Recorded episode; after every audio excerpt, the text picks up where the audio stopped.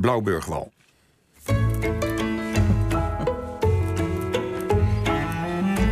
De column van Sana Valjulina. Déjà vu. Dat de geschiedenis zich herhaalt is een waarheid als een koe. De vraag is alleen hoe zij zich herhaalt. Meestal duurt het een poosje voor je beseft dat je midden in een déjà vu zit. Dat komt omdat het déjà vu jou kiest en niet andersom. Als mens ontkom je niet zomaar aan de wil van de geschiedenis.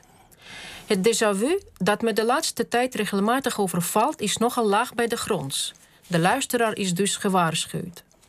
Tijdens een wandeling door Amsterdam met gesloten winkels en cafés werd ik overvallen door een vertrouwde sensatie. Te midden van de prachtige gevels die ik eindelijk, niet gehinderd door hordes toeristen, op mijn dode gemak liep te bewonderen, kon ik op een gegeven moment nergens mijn primaire behoefte doen. Mijn man kende alle urinoirs van Amsterdam uit zijn hoofd, maar daar had ik niks aan. Helaas moest de wonderschone tocht vroegtijdig worden onderbroken. Daar ging mijn esthetisch genot. In deze barre tijden zo broodnodig. En werd getrakteerd op een déjà vu uit mijn Sovjetjeugd. Daar, in die verre Sovjettijd, waren er geen openbare wc's. Of ze waren zo smerig dat je ze zelfs als de nood op zijn hoogst was, probeerde te vermijden. Zo nu en dan droom ik nog altijd van onder de fecaliën verzuipende wc-potten en hurkwc's. Op school hadden de wc-hokjes geen deuren. Kennelijk was de achterliggende gedachte dat de Sovjetmens niks had te verbergen. De wc's op de universiteit hadden wel deurtjes. De wc-potten al daar werden sporadisch schoongemaakt door er een schep chloorpoeder in te gooien. De smerigste wc ooit heb ik in een kloostercomplex gezien in de buurt van Moskou. Klaarblijkelijk vond de orthodoxie dat het allerlaagste van de mens in een bijpassende ruimte plaats moest vinden.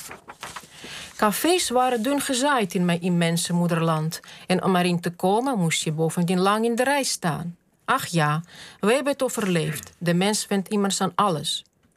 En toen kwam de perestroika. Met in haar kielzog het vrije ondernemerschap. En in het kielzog daarvan verschenen de eerste private cafés en private openbare wc's in het straatbeeld.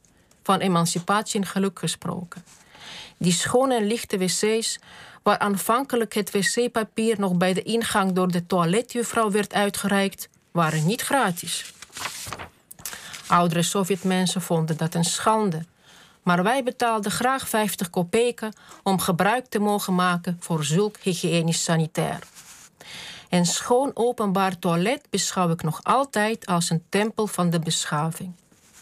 Nu, decennia later, bevind ik me opeens weer in het wc-loze pre-perestroika tijdperk als een collateral damage van de lockdown. En ik voel me gediscrimineerd. Want het zijn vooral vrouwen die er last van hebben. Maar geen haan die er naar kraait. Waar zijn de feministes gebleven? Allicht, dit onderwerp is niet zo goed als dat van de genderneutrale toiletten. Maar daarom toch niet minder belangrijk. Kunnen openbare toiletten niet worden opgenomen in een een of ander stadsleefbaarheidsvoorstel? En dan liefst met aparte wc's voor vrouwen. Want geslacht mag dan tegenwoordig als een cultureel-psychologisch begrip worden beschouwd. Op zekere cruciale momenten is toch de biologie alles bepalend. Ja, Sarah, bedankt. We hopen dat er gemeenten zijn die aan deze oproep gehoor gaan geven.